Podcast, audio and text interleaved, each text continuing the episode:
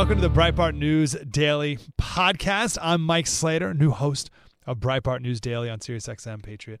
Uh, it's such an honor to be here. Uh, this opening monologue, uh, I talk about my, my trip to Nashville. I, I live here now in Nashville, uh, but it didn't didn't go didn't go smoothly.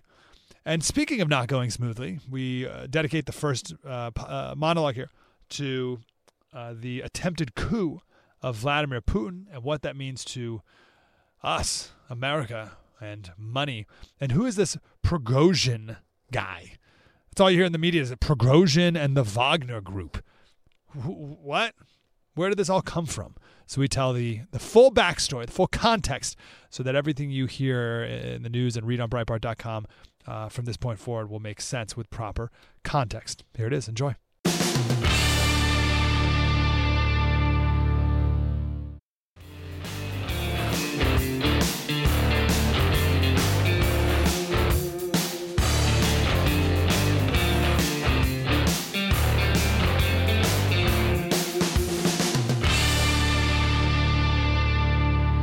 This is uh, surreal, and I'm grateful to you for being here and for giving this new operation a chance here. So I've been on radio for 16 years. I started listening to radio when I was 14 years old. I'm a radio junkie, just like you. You're listening at 6 a.m., so you're a radio junkie. That qualifies you. If you if you're wondering if you're one or not, yes, you are.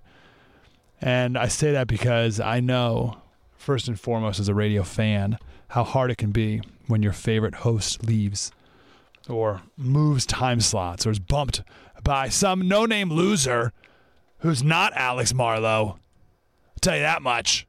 He's no Alex Marlow, right? I get it. We got this guy and he talks too fast. He's a know it all.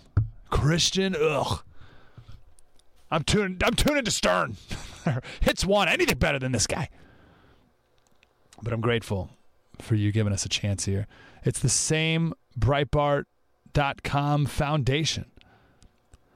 My job is to be the conductor of taking all that amazing journalism and content and insight and experts that's always been over here at Breitbart.com and, and continuing to bring it over there to uh, you here now. That's my job, and uh, it's an honor.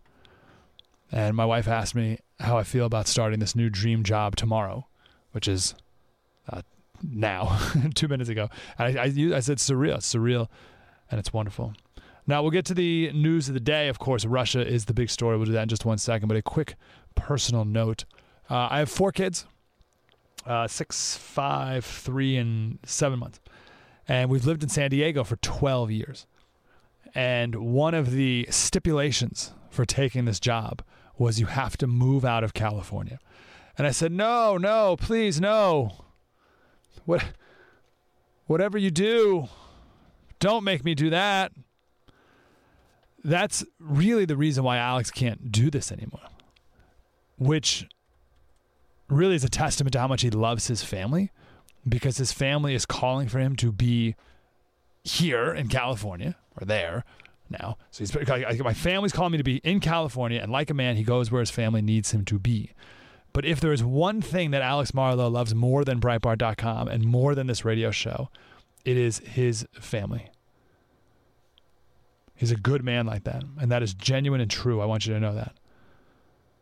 So the stipulation for me being this host was you have to move to the East Coast. And my wife is from Chattanooga. We met in Jackson, Tennessee. My first radio job out of college was in Jackson, Tennessee, outside Memphis. And uh, we got married in Tennessee. Like Tennessee's home. And I said, all right, fine, I'll leave San Diego, but can we move to the central time zone? Is that okay too? So, alas, here we are in Nashville, Tennessee, where we've always wanted to live. Now, I really bring this up because the movers moved. Well, we we landed on uh, Saturday, it's two days ago. So our movers moved our stuff here, obviously, right? And they used uh, two medium-sized trucks. We didn't go with a uh, Mayflower Allied or one of the big companies because they're like, oh, it'll, it'll take us uh, seven to twelve days. We're like, well, like I don't, I got four kids. Like how are we like? What are the logistics of that? I don't understand how that works. So we found local movers who said, we'll do it in four days. We'll just pack up the stuff. It'll take us four days to drive there. You meet us there. Boom, done. So it's like, oh, great. We'll get a hotel in San Diego. We'll fly out in three days. land in Tennessee, stay a night, meet up at the house. Oh, the logistics were planned out beautifully. Oh, you should have seen the plans written out on paper. It was a thing of beauty the way we had it. One day into the journey, I get a call in the afternoon from the mover. It's like, that's weird. I feel like he's not just trying to shoot the breeze. So, long story short, they made it to the border of California and Arizona, and one of the trucks blew up and caught on fire and huge, like huge, massive flames, like a Michael Bay movie, and everything just turned to ashes. So we lost everything, half of everything. We lost everything in that truck, which was half our stuff. So we lost half the stuff. So that was fun. Uh, we have insurance, so it's all good. I should say half of our stuff, but all of our sentimental things. Pretty much every sentimental. So our, our handwritten wedding vows, baby clothes, um, on my TV set behind me is a stack of my grandpa's and great grandpa's old Bibles from World War One and World War Two. Oh, oh, that brutal. But on the other hand, we have insurance, so I also get new tools. So it's like, ah, what?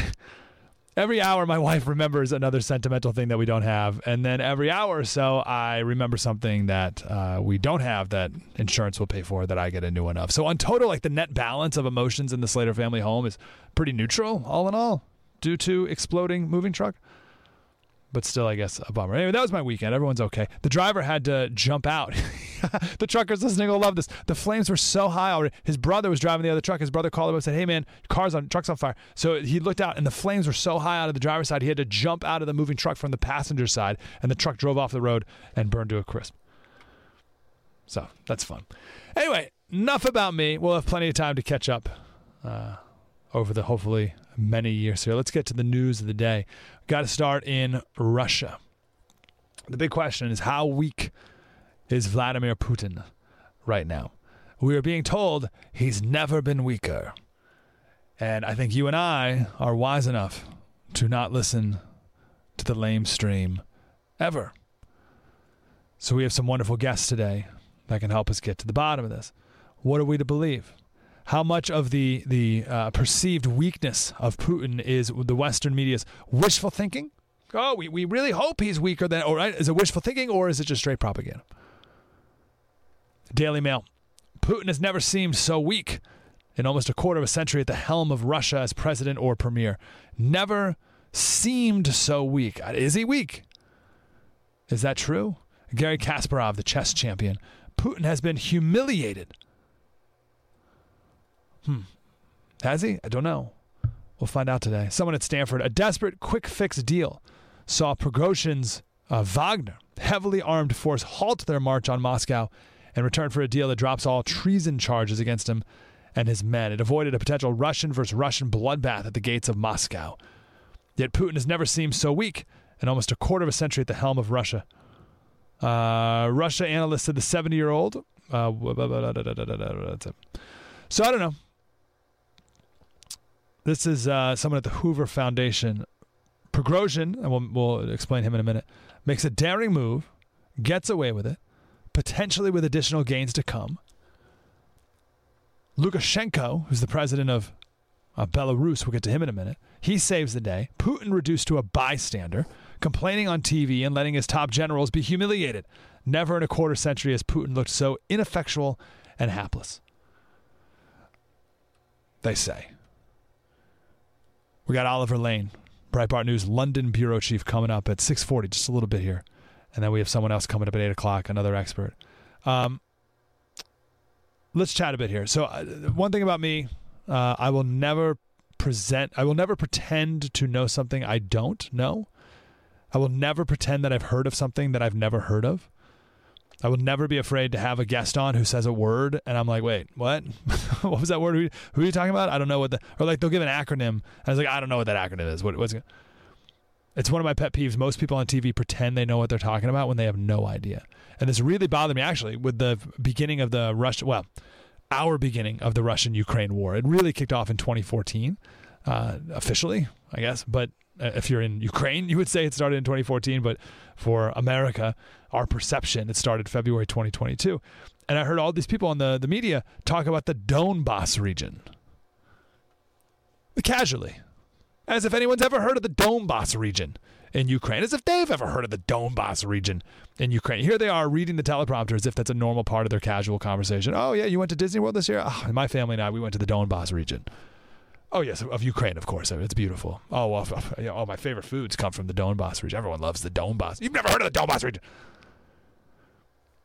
So I, I don't like pretending that I know things I don't. So who is Yevgeny Yev, Yevgeny Yevgeny Prigozhin? I've been practicing all morning. Prigozhin, Prigozhin, that's it. Prigozhin. Yevgeny Prigozhin. And what is this Wagner group? That is actually pronounced Wagner, named after the composer. So we got uh, and Wagner, names most people have never heard of that are now the, the most important thing in the news right now. And everyone's out there acting like, well, of course we know all about uh. Oh, Prigozhin? Oh, yeah, big Prigozhin. Like, huh? So what is pro, who is pro, who is and what is Wagner? The Wagner paramilitary group. All right, here's uh, here's the basics. Just look at the background here. I like to get the background, the history, before we can talk about the now and the what's next. So it goes back to 1981. Prigozhin was 20 years old. Actually, he was 18, and he was a thief. Broke in, robbed people in nice neighborhoods. He was arrested, and then he was uh, released a little bit later, and then arrested again at the age of 20, and was in jail for nine years. He was released in 1990 from prison, and his first gig out of the pokey was selling hot dogs at a market in St. Petersburg. Now, one quick sidebar it's pretty wild if you look at a map how close St. Petersburg is to Finland. Russia is massive. It's the biggest country. Biggest country in the world, landmass wise. If you're a trucker right now, you know how big America is. America's very big. Russia is twice as big. Russia is twice as big as the United States, landmass wise, but they only have 2% of the world's population. So I don't know about you, but when I think about when I think about Russia, I think about I think of I think of uh, Mongolia and China. That's what I when I think Russia, I think I think East Coast Russia. I don't think of Finland. But Russia and Finland, huge border, and they've they fought crazy wars. The Winter War of 1939, temperatures as low as negative 45 degrees. Can you imagine negative 45? I have a couple friends in the military who are doing a lot of cold weather training right now in Alaska, preparing for a war in a very different terrain than Iraq. But imagine that negative 45. What, what are you, what, is it even a thing? All right. So anyway, back to uh, Prigozhin. So he's slinging hot dogs on the streets of St. Petersburg. Made some money. Ended up owning a grocery store. Then he got in the gambling business. And then in the construction business. But in the gambling business, that's where he met a young Vladimir Putin. Putin was the chairman of the casino board of St. Petersburg. All right, so you got uh, in the casino business. You got Putin who's running the show. Could you imagine how corrupt that enterprise is? Then Prigozhin goes into the restaurant business. So he goes back to his hot dog selling roots. And that's where Putin and him got really close in the restaurant business. He owned some restaurant called, uh, it's like on a, I forget what it's called, it's on a boat. It's on this river and it's on a boat. And it's like this super fancy restaurant. And if you Google the restaurant, you're like, really? It's, it's not that not that nice looking. But uh, Jacques Chirac, the president of France, ate there with Putin. Uh, George W. Bush ate there. So you got these pictures of Putin, George W. Bush, and in the background, Prigozhin, the guy who owns the restaurant. It's weird. But from there, he got a lot of government contracts. Uh, government contracts can be a bit shady in America. Can you imagine what they're like in Russia? Uh, and then he got the contract to feed the Russian military for $1.2 billion a year.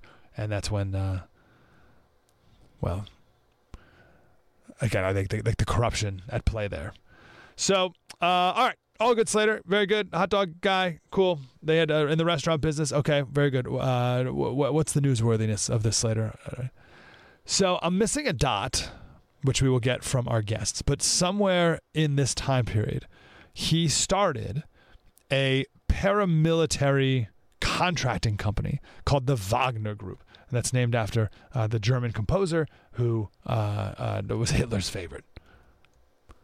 I don't know if that's why they're called the Wagner Group, but alas, that's what they, they believe the name comes from. So he started this uh, this group. Now, there's different. I've read different things about this. The perception is that maybe they started out as a more advanced, like special forces kind of group, but they've since become uh, not that. Uh, we'll get to that in just a second. But it's a paramilitary group, so it's military-like, but it's not the government. But it's Kremlin-backed. Obviously, they they do the bidding, have done the bidding of the Russian government. So the Wagner Group, Wagner, Wagner, the Wagner Group is a private army, and the hot dog salesman is their commander in chief. And they have always worked in Putin's interest. I could not imagine Putin allowing a paramilitary group under his watch unless they were in fact operating under their uh, their control. So they've sent these mercenaries to Syria and in the middle of Africa, working on behalf of Russian interests. And there's some connection here. We could talk about this with some of the guests later, where they go into these like African countries uh, on behalf of Russia, and then in exchange they get the contracting rights to the minerals or gold or whatever there is. So, so it's super corrupt. And then of course Ukraine. So one of the claims is that this Wagner group has recruited Russian inmates to join their ranks. In December 2022, our government claimed that the Wagner had, Wagner group had 50,000 fight, fighters, 50,000 in Ukraine. So again, that's very different. You can't have 50,000 special forces, right? So it went from special forces to criminals. 10,000 contractors and 40,000 convicts made up the ranks. No one knows the real number, but that's the number that the United States is going with. So the commander chief there, he told people in prison, like, hey, come join us. Nobody goes back behind bars. Serve us for six months and you're free. And anyone in Russia who doesn't like that idea, he said it's either prisoners or your children. So who's going to be fighting in Ukraine? It's either these prisoners or your children, you decide. That's actually nothing new. We have evidence going back to 100 BC in China using prisoners in battle. But it all there's a range, right? Are, are, we are these countries forcing prisoners to fight and die on the front lines as cannon fodder, or are these prisoners being patriotic and fighting hard for their country and using this as a good deal to get out of right? No, right, somewhere in between. We've never really done this in America. You're not even allowed to join the military if you've ever had a felony. So far from having felons join the ranks, we're, we're quite the opposite. But now with the Wagner group, it's almost exclusively felons who just the other day were in prison. Another benefit of for Russia of using the Wagner group is something happens in Syria or whoever, and and Russia can be like, "What? That's not a no. That's that's not the Russian military. We're not doing anything in Syria. Something happens in Ukraine, and Russia can be like, "Oh man, that those guys. I'll tell you.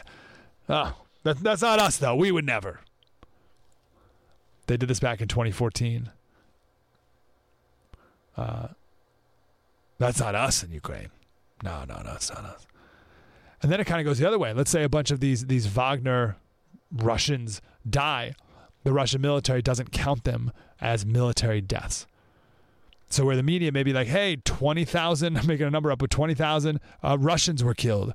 Uh, the, the, Putin's like, "No, no, they weren't. it wasn't the Russian military. Those weren't. That didn't happen." All right, so that's the background. So that gets us up to this weekend. that gets us up to Friday. So Prigozhin led a rebellion against Putin. That's the big story of the day.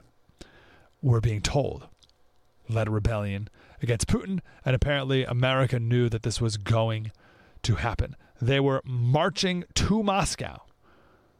This this Wagner group, led by a guy who has known Putin for decades and owes I mean all of his power and money to Putin, led a revolt against Putin and a real one, a real insurrection, not a January 6th little boy stuff. This is men with tanks, not a guy with his feet on Nancy Pelosi's secretary's desk.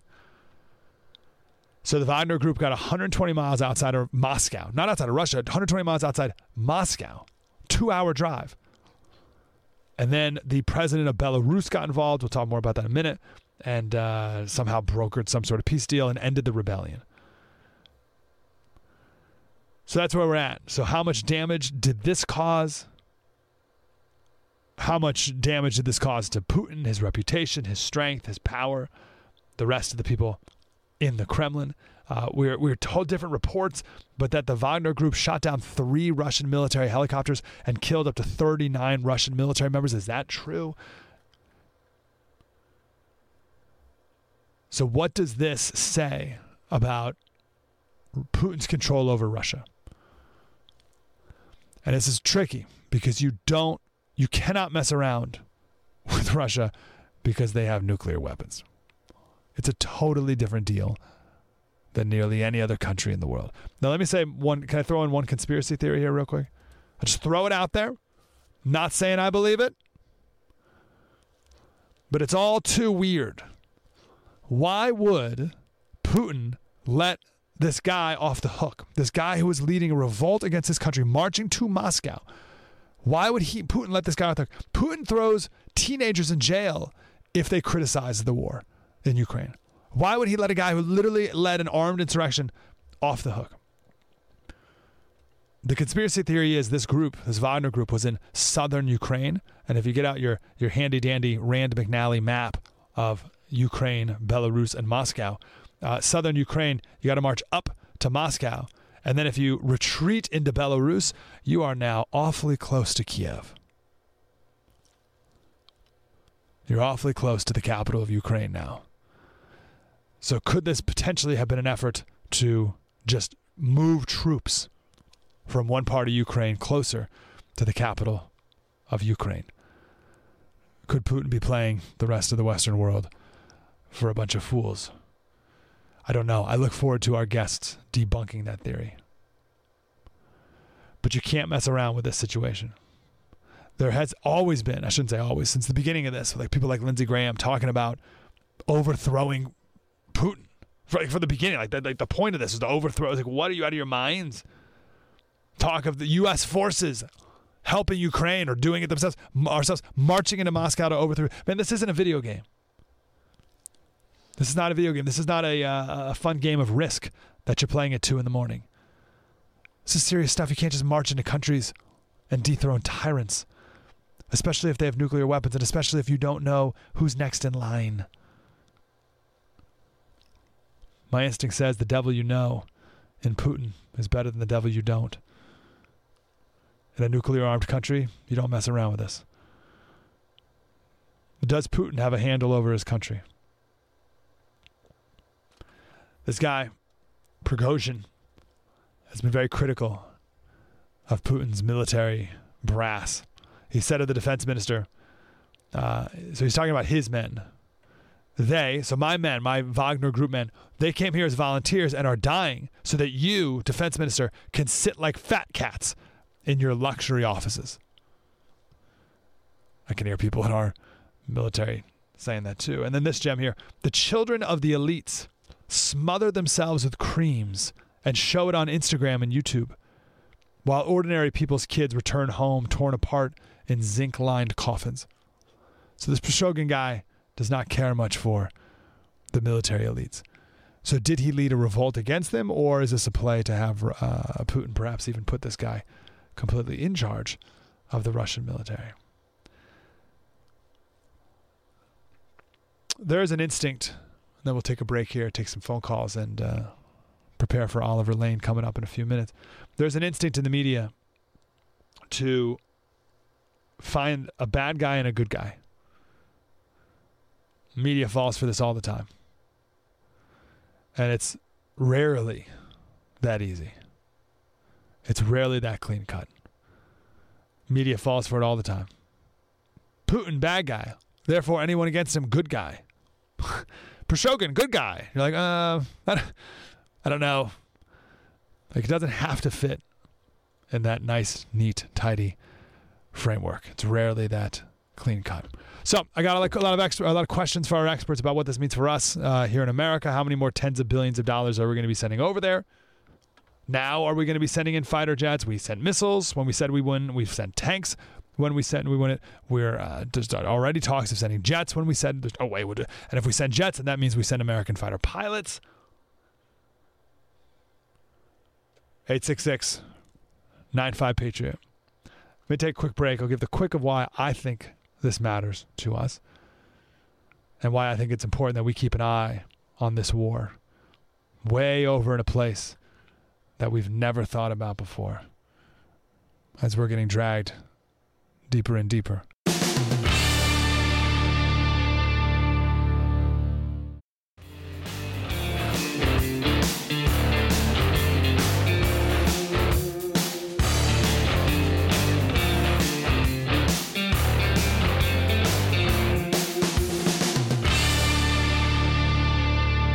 Hey, Mike Slater, host of Breitbart News Daily on SiriusXM. This is an interview we did with Tom Homan. He was the former acting ICE director under Donald Trump. And we, conservatives, had a loss in the Supreme Court the other day when it came to immigration. An unfortunate, surprising loss. So we talk a little bit about that. But then Tom gives us some amazing facts, some amazing perspective. And finally, I have the truth to debunk one of Gavin Newsom's talking points about why we need to be a sanctuary state and sanctuary cities, like why why it's necessary to be a sanctuary city. And Tom Homan just destroys that talking point. So I need to hear it again to make sure I know the full story as well. Here it is. Tom, how are you, sir? Doing good. Thanks for having me. Yeah, good to talk to you. So, uh, what happened? Give us the background of the Supreme Court decision. Eight to one vote. So, so what, what's the context we need to know? Well, it, it, I'm surprised at the decision because I thought the decision was pretty straightforward. Uh, the, the, the lower court decision. I actually testified in Houston, Texas, as an expert for the state of Texas, and we won that case through the Fifth District Judge mm-hmm. Tipton. What the, what it also basically says is that when when when this administration came in, Secretary Mayorkas set a new priorities for ICE who they can and can't arrest. And bottom line is, once you do the, the analysis, uh, under the Trump administration, when I ran ICE, 91% of everybody we arrested was a criminal alien, which means not only was he here illegally, they were also convicted of a crime. And what where, they where did was, he, okay, wait, I'm sorry, convicted of a crime where they came from, no, or of a crime of a while crime they've been here. here. So say, say that. I want to say. Can you say that? United States. Can you say that fact? Say the whole fact one more time. I want to make sure I get that right. That's crazy. 91% of the people we arrested on the Trump administration were illegal aliens in the country illegally, plus yep. they were convicted of a crime here in the United States. Well, the, this administration, Mayorkas came in and said, well, you're only going to arrest the most serious criminals. Then when he said that, the, the list of criminals were very low. So what, what, if you look at who the who they're arresting under the under the Biden administration, 85% of the criminal aliens we arrested under the Trump administration are off the table. For instance, ah, if you're in the country, for instance, if you're, you're in the country illegally and you got arrested for domestic violence, you're not a priority. If you got arrested for burglary, you're not a priority. If you've been arrested for DUI, you're not a priority. Even though they're in the country illegally anyway, which is enough reason to be arrested, this administration does not let ICE arrest them. So I testified that it's you know that they're they're arresting a lot less criminal aliens, which is going to be a public safety issue in this country. The basis of the Texas lawsuit was when you don't arrest and remove criminal aliens, it costs the state of Texas money. It costs the state, the state of Texas money to find them and arrest them when they commit a crime. It costs them to incarcerate them. It, it costs social services. So Texas says we're you know this has caused the state of Texas to lose a lot of money. The Supreme Court said Texas did not have standing in this oh, case because oh, wow. they have no harm. The bottom line is, ISIS continue going. They're going to continue to arrest very few criminal aliens, which is a public safety threat, which I find shocking that they have an eight to one decision on this. Yeah, so the new standard is people who pose a threat to national security, public safety, and border security. So that's who they're going to focus. Uh, the ICE is going to focus their efforts on people who pose a threat to national security, public safety, and border security. So I'm guessing border security would be like the coyotes or something.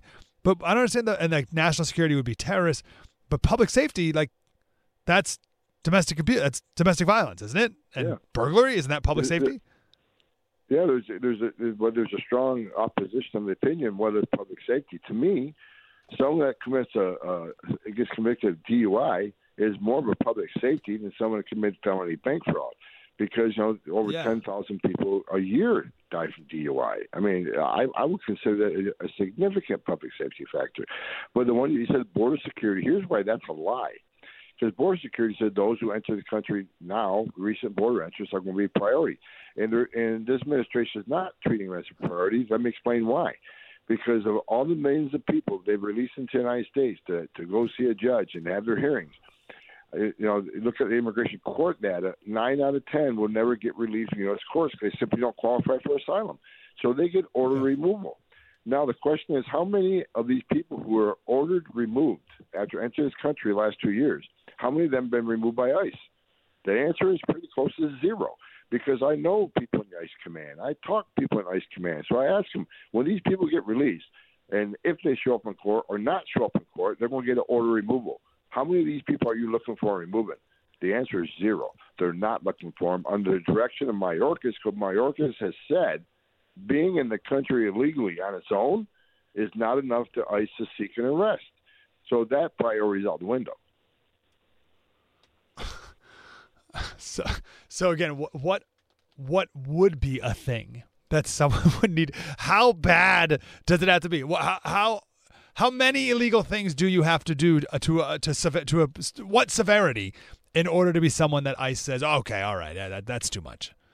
Well, let's put it this way. But you know, remember two months ago in Texas, you had that uh, family that was murdered by the neighbor because they asked him to stop shooting in the backyard. Yeah, yeah. Let's use him for example. He had several DUI convictions.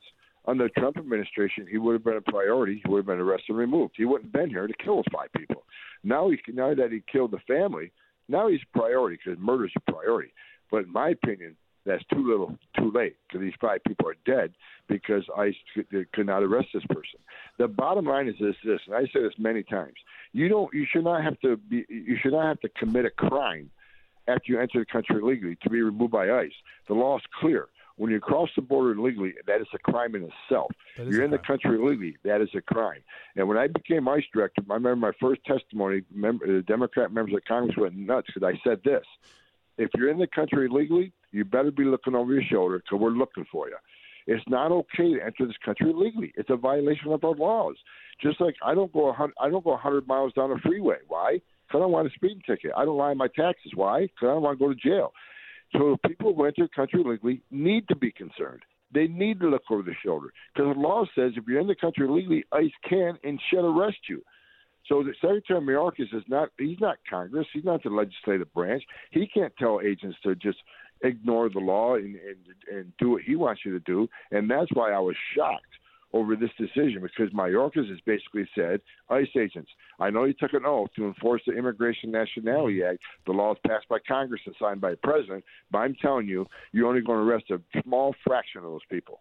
Yeah, brutal. Uh, but Tom, you say, uh, uh former acting ICE director, uh, you say uh, these illegal immigrants they need to be walking, uh, looking over their shoulder. No, Tom, we need to bring them out of the shadows. Yeah, I'm with you. Let me tell you something. And I said this the other day in a Fox News sit, and I took a lot of hate for this, but I'll, I'll stay with it.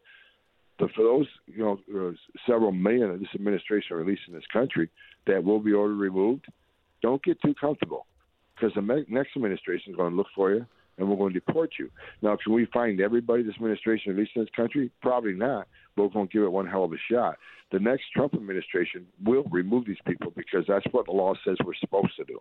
I got a question. So uh, Gavin Newsom, governor of California, was on Hannity's TV show the other day, and uh, talking about immigration, of course, and California being a sanctuary state.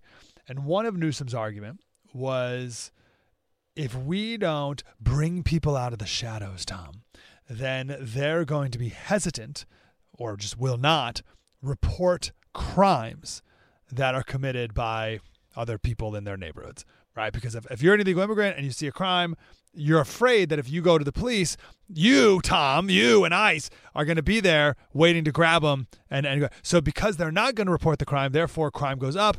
So we want crime to go down. So we're going to uh, say, hey, hey, you can tell law enforcement uh, it was something bad happened and we won't come get you. How often, like, what what is that argument? Is that a legitimate argument in any way? No, it's crap. It's, it's, it's a lie because here's the facts sanctuary state like California does not allow uh, their law enforcement work with ICE. ICE is not allowed to go in their publicly funded jails to arrest people that they have already arrested. ICE wants to talk to the criminal alien in the jail. We want to put a detainer on him. And look, the, the, the state has already decided to lock this guy in a jail cell for some reason. So either he's a public safety issue, or, or he's a, he's a, a threat to release, or something, or he's a you know there's a reason they already decided to lock this person up. Sure. That's who we want to talk to. We're not interested in the victim and witness. And let me say this. When you don't cooperate with ICE, no ICE in the jail, you're going to release that guy back in the community. There's a victim and witness of that crime wants a perpetrator back in the community, give me a break. That's just Yeah. a big lie. What Governor Newsom needs to understand is when you release that person back in the public to reoffend, that makes the immigrant community less safe. And when ICE has to go find them in the immigrant community, that's when we're probably going to find others with them that weren't Oh, even on our radar, and now we're going to arrest. So sanctuary states does a couple things. It makes the immigrant community less safe. It makes the job for ICE agents more dangerous because now you got to arrest that alien on his turf rather than the safe to the jail. And and and, and it, it's it's it's going to put the immigrant community at greater risk of ICE arrest because now ICE is in their neighborhoods rather than a jail. If Wow, you went to the immigrant community community center and asked them a simple question, would you rather have ICE in your jail or ICE in the community? What do you think they're going to say? They want ICE in the jail. That's very good. So, but this is based off the premise that ICE was or would be hanging out outside of police stations waiting for witnesses of crime to come up and report something that happened. Are you saying that has never happened and would never happen, or was there a legitimate fear in the past that that did happen? There's no legitimate fear. What ICE wants, they want the guy locked in the jail cell. That's who they want to talk to. And look, here's what Gavin Newsom isn't saying. When they fingerprint somebody, like everybody, you get arrested, you're going to get fingerprinted. Those fingerprints get sent to NCIC through the system. When those fingerprints get sent to NCIC, they automatically bounce against the DHS databases. So now we know when those fingerprint DHS databases say, wait, oh, this guy, we arrested and deported him before. So he's in the country illegally. So we're going to ask that county jail for access to the jail to talk to him, process him. When you're done with them, give them to us. That's what the whole story is. Again, if you're a victim of a crime and you're in the country illegally, ICE can actually give you a visa. A V visa, so we'd actually give them a benefit. But again, we're not looking for the victims. We're not looking That's for the, the opposite. That's unbelievable. So you're saying far from ICE hanging outside the police stations waiting for witnesses, you're you're like you get a benefit if you're a witness, you're an illegal immigrant who happens to be a witness of a crime. That can help vic- in your legal vic- status. If you're a victim of a crime, you can apply for an immigrant visa as a victim of a crime. And- what? and- Even if you were already here in America illegally. yes. Well, that's like its That's own potentially crazy thing, but eh, but that's so the opposite of what Gavin Newsom is portraying. He thinks you guys are going after anyone and everyone who's an illegal immigrant, even the witnesses to crimes. Is that true or no? Mr. Gavin Newsom ought to be, he ought to educate himself, look at, go to the ICE websites who they're arresting. Again, nine out of 10 people that ICE arrests is a convicted criminal or pending criminal charges, which means we found them in the jail. Now, that, what's that other 9%? You know, the other 9% Yes, is most yes. of that 9% are collateral arrests. Where do collateral arrests happen? In a sanctuary city. Ah. Why? Because we couldn't arrest a bad guy in the jail. We had to go to the neighborhood, and we found the guy we're looking for. He was with three other illegal aliens, and guess what? They're going to get locked up too because we're there. We're not going to ignore it. So if they want, if they want ICE to go from a 91% to 98% criminals, then let us in the damn jails. Tremendous. Oh gosh, that makes that's so good. Ah, beautiful, Tom. Um, all right, last question for you. Uh, sanctuary cities. So we got uh, New York, we got Chicago, L.A. There's a bunch more. And more recently, so I used to live in San Diego until two days ago, and they uh, sent. I think Texas, yeah, yeah, Texas via Florida sent some illegal immigrants to Los Angeles, and Los Angeles immediately shipped them to San Diego and a bunch of other cities. So and then we hear about Chicago be like, oh, we're full. New York's complaining. It's like, what do you mean you're full? Like, what are you talking about? You have like a couple thousand people. You're full. You're a huge, massive city. And and then of course the red states, the red governors are like, you guys are saying you're sanctuary cities. Like, well, we're not. You are. What's the problem here? What's your message to these sanctuary city mayors and governors? You know, if you if stop stop being sanctuary cities, work with ICE. If you know, like take Chicago for a second. Look at the crime rate in Chicago. Now, is the mayor of Chicago doing everything he can to to decrease the crime rate? No, because of, of that percentage of aliens in Chicago that commit a crime, they wouldn't recidivate. They wouldn't commit another crime if you cooperate with ICE when he's in your jail and ICE remove him not only from the neighborhood, remove him from the country. And as far as New York, Chicago, they can understand something. They're, you know, they can be mad because a Republican governor delivers aliens to them, but guess what? They're going to go there anyways. Illegal aliens are going to go to New York. Why? Because you can live in the city of New York. You, they'll give you monetary assistance. They'll actually help pay for your immigration lawsuit. I mean, the immigration uh, court case that you're going to have because you were arrested. They're going to let you have a driver's license. They're, they're going to provide you with social benefits. And, and guess what? In New York City, you can even commit a crime get locked up at Rikers Island, and you can be rest assured that, that the New York is not going to help ICE. They're not going to call ICE. And when I was director, we had 12 agents every shift covering Rikers Island. We arrested hundreds of migrants every every week out of Rikers Island, but they kicked us out of Rikers Island because now they're a sanctuary city. So why wouldn't you go to New York if you get a job? to help you pay for your immigration uh, uh, case. You uh, you can even get arrested. They're not going to cooperate with ICE. You you know why why wouldn't you go to New York City? So they're going to go to sanctuary cities anyways for because they know they're shielded from ICE. They're, they're just mad because the Republican governor is sending them to them. Hmm. Uh, it, it's just sorry. This may seem a little off, but it just triggered me. It was less than 30 years ago that California passed Prop 187, which said, among other things, no illegal immigrants are uh, allowed on any welfare, are not allowed to go to any schools, or even receive health care in the state of California. You, you, none of that. And it passed the state of California, uh, a, a vote of the people, 59%. It wasn't even close. It was called the Save Our State Initiative. 59% of people supported it. And it got struck down in, in federal courts. But like, and 30 years later, look how different the state of California, let's take California, is on, on this issue. That is a wild transformation over not a long period of time. That is, could you imagine if California was, or even if Texas, if any state right now was like, oh, illegal immigrant, you're not allowed in our hospitals, you're not allowed in our schools. That that seems crazy compared to where we are right now. Yeah, look, if they couldn't get a job, most of them would come home and go home. But you know these these Democrat lawmakers, you know, they're they they really think there's a, they perceive a future political benefit by opening this border up and letting them up. They think they're going to be future uh, Democrat voters because this country has shown over and over again you can enter this country legally, you can be ordered removed, but just go into hiding, don't leave. And if you hang out long enough, if you're successful to hang out long enough, you can your amnesty's going to come or DACA's going to come. We'll give you some reward for it, and we prove we do that. And if you have a U.S. citizen child, if you come here illegally and you decide to have a baby and he's a U.S. citizen child, then when you when ICE does find you, like when I was ICE director, I even got called by Republican senators. Why'd you remove that guy who had two U.S. citizens? Well, sir, the answer is he entered the country illegally. He didn't have any kids. He was ordered removed from the country. He didn't have any kids. But because he went into hiding for several years and had a couple of USC kids, now you're telling me he should get amnesty? Now you're telling me he's immune from the law? Because if that's the case, if the, if the immigration court judge is if orders don't mean anything, we can't execute them, then shut down the immigration courts too. What the hell are we doing? So they see they perceive a future political benefit. These people be future Democratic voters, but they don't even have to vote because under under President Biden, he overturned he overturned the Trump census rule, which means these millions of people in sanctuary cities will be counted in the next census, which is going to result in more seats in the House for the Democrats. This is about perpetual power. They sold this country out for for future political power. It's a great point. It's not even their vote because they can't vote now yet. Uh, but you're right. It's representation, congressional representation uh, moving forward. That's a really good point. Uh, last question for you, Tom. This is on Breitbart.com. Uh, official says Biden's CPB1 program benefits drug cartels. What is the Customs and Border Protection 1 application? This administration decided they're going to bring people through a port of entry make their asylum claims.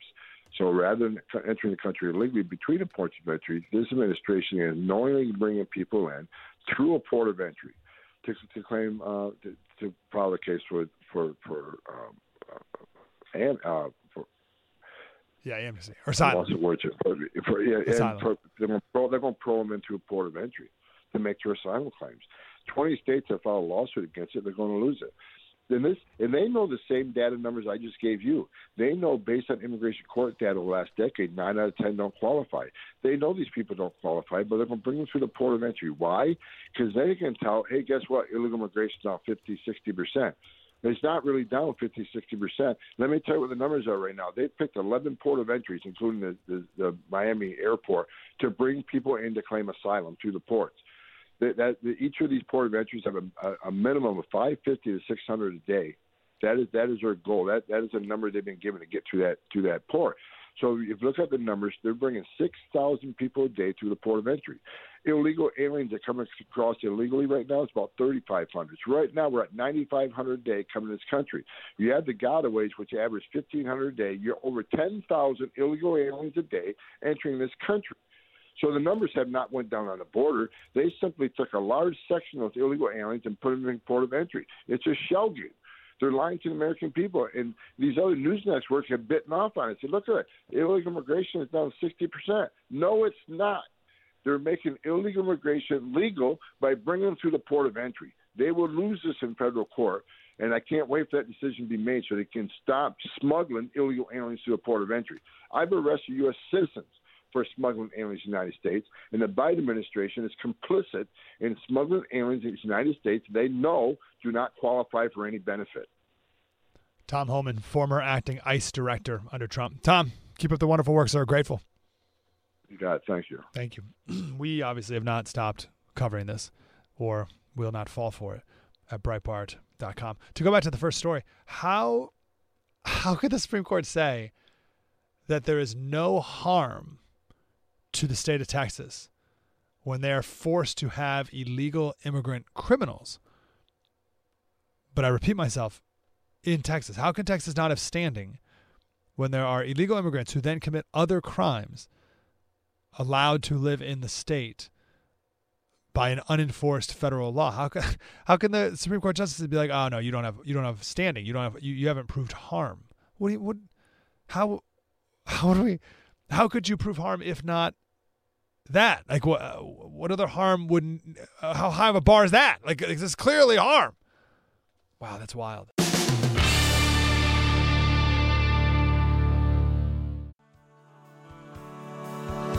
I'm American made. I got American parts.